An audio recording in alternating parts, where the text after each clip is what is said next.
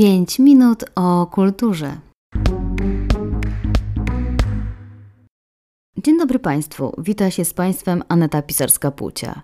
W zeszłym tygodniu uczestniczyliśmy ze Stowarzyszeniem Historyczno-Eksploracyjnym Galicja w akcji poszukiwawczo-historycznej na Górze Manyłowa w województwie podkarpackim.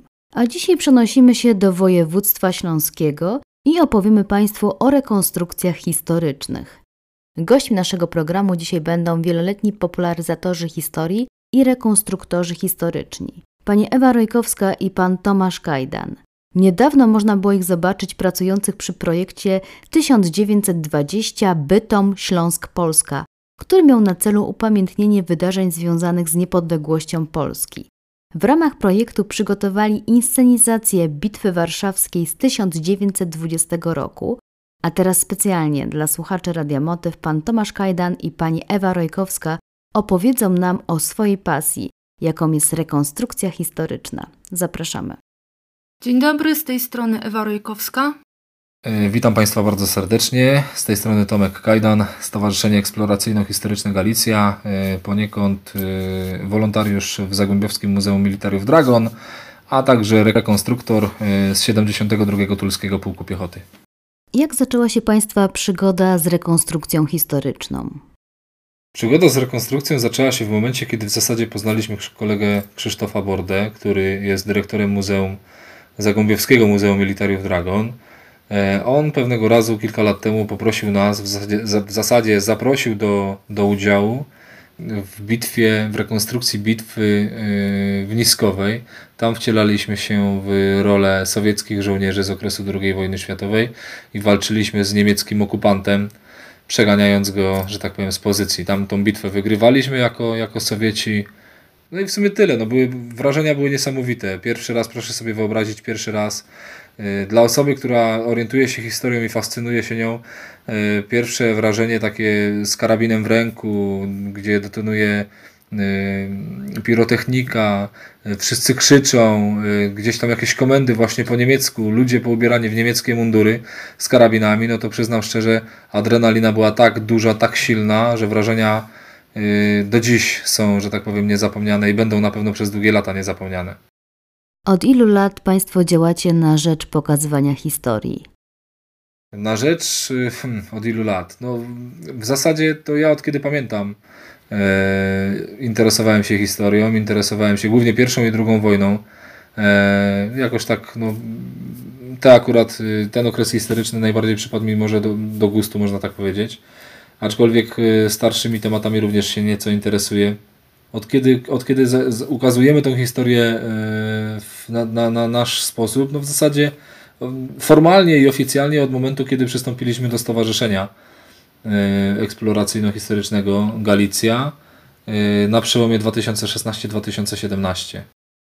W jaki sposób kompletujecie Państwo i zdobywacie stroje i wyposażenie postaci, w które się wcielacie?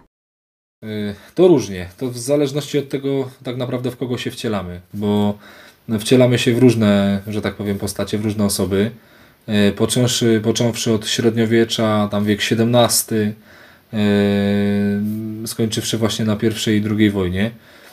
Jest to o tyle zróżnicowane, że jak wiadomo, no te okresy zdecydowanie się różnią i elementy ubioru są zupełnie inne niż w danych latach. To też no, ciężko mieć elementy ubioru, oryginalne elementy ubioru, powiedzmy z rodem ze średniowiecza. Tutaj głównie te elementy są odwzorowywane, czyli są kopiami, replikami średniowiecznych, oryginalnych tam powiedzmy, albo na wzór oryginalnych elementów ubioru, umundurowania czy wyposażenia. To samo tyczy się rekonstrukcji postaci, budowania postaci powiedzmy rekonstrukcyjnej z okresu I czy II wojny, bo jeżeli chodzi o mundury, no to również bardzo ciężko by ganiać po polach w oryginalnych mundurach pierwszo- czy drugowojennych żołnierzy. Z tego też powodu są to głównie mundury robione na zamówienie, zamawiane indywidualnie przez osoby odzwierciedlające daną postać. W tym konkretnym przypadku nasze mundury, przynajmniej mój mundur, jest to w 100% kopia jeżeli chodzi o ubiór, czyli spodnie, bluza, ewentualnie guziki, które się tam znajdują, ale elementy oporządzenia typu manierka, menażka, łopatka piechoty, tego typu elementy, czy bagnet nawet, no to są już oryginalne przedmioty pochodzące z epoki faktycznie, czy pierwszej, czy drugiej wojny. Do tego należy jeszcze doliczyć pas na oporządzenie, główny z klamrą. Klamry są mosiężne, bardzo ładnie zdobione, z wizerunkiem dwugłowego orła, zarówno jeżeli chodzi o carską Rosję, jak i austriacką. Klamry są zupełnie różne, natomiast orły są dwugłowe, jeżeli chodzi o te dwa cesarstwa. Ponadto to ładownice skórzane, odwzorowywane właśnie jak w epoce, bandoliery, czyli dodatkowy taka szarfa przez pierś na amunicję i różnego jeszcze innego elementy asortymentu, takie jak właśnie czy czapka, czy właśnie buty, czy to są oficerki, czy to są trzewiki. To są głównie rzeczy, które już, że tak powiem, no nie są oryginalne. Są to elementy dorabiane, rekonstruowane, robione na zamówienie. Mówimy tu głównie o stroju pierwszowojennym. Tak, mówimy tu głównie o stroju pierwszowojennym. Natomiast w kwestii drugowojennych strojów sytuacja jest podobna, nawet identyczna niemalże, rzekłbym. Zarówno jak i właśnie elementy oporządzenia, takie osobiste, elementy żołnierskie bywają oryginalne. Dużo łatwiej je zdobyć niżeli repliki. No jest zdecydowanie mniej, kosztują, poza tym są bardziej koszerne niżeli takie nowe prosto z fabryki, które by wyszły gdzieś tam właśnie odzwierciedlające elementy z minionej epoki. Gdzie najczęściej takie rekonstrukcje historyczne z Państwa udziałem można zobaczyć? W zasadzie to zależy też od tematu, bo tak jak już wspomniałem, i średniowiecze, i XVII wiek, i pierwsza, i druga wojna, ale też nie wspominałem o tym, a myślę, że powinienem. Działamy też jako rekonstruktorzy kuchni polowej. Odgrywamy rekonstrukcję kuchni historycznej.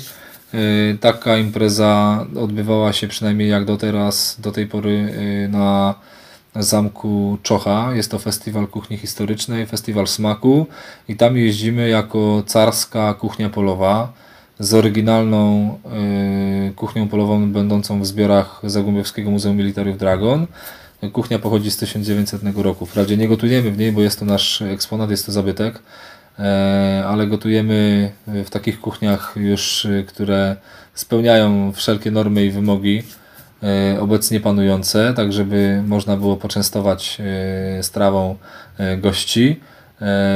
A serwujemy głównie grochówkę, powiedzmy, ale i nie tylko. No, grochówkę, powiedzmy, tak najbardziej popularną, że tak powiem, żołnierską potrawę. Mamy na przepisie, w zasadzie serwujemy na przepisie carycy Katarzyny.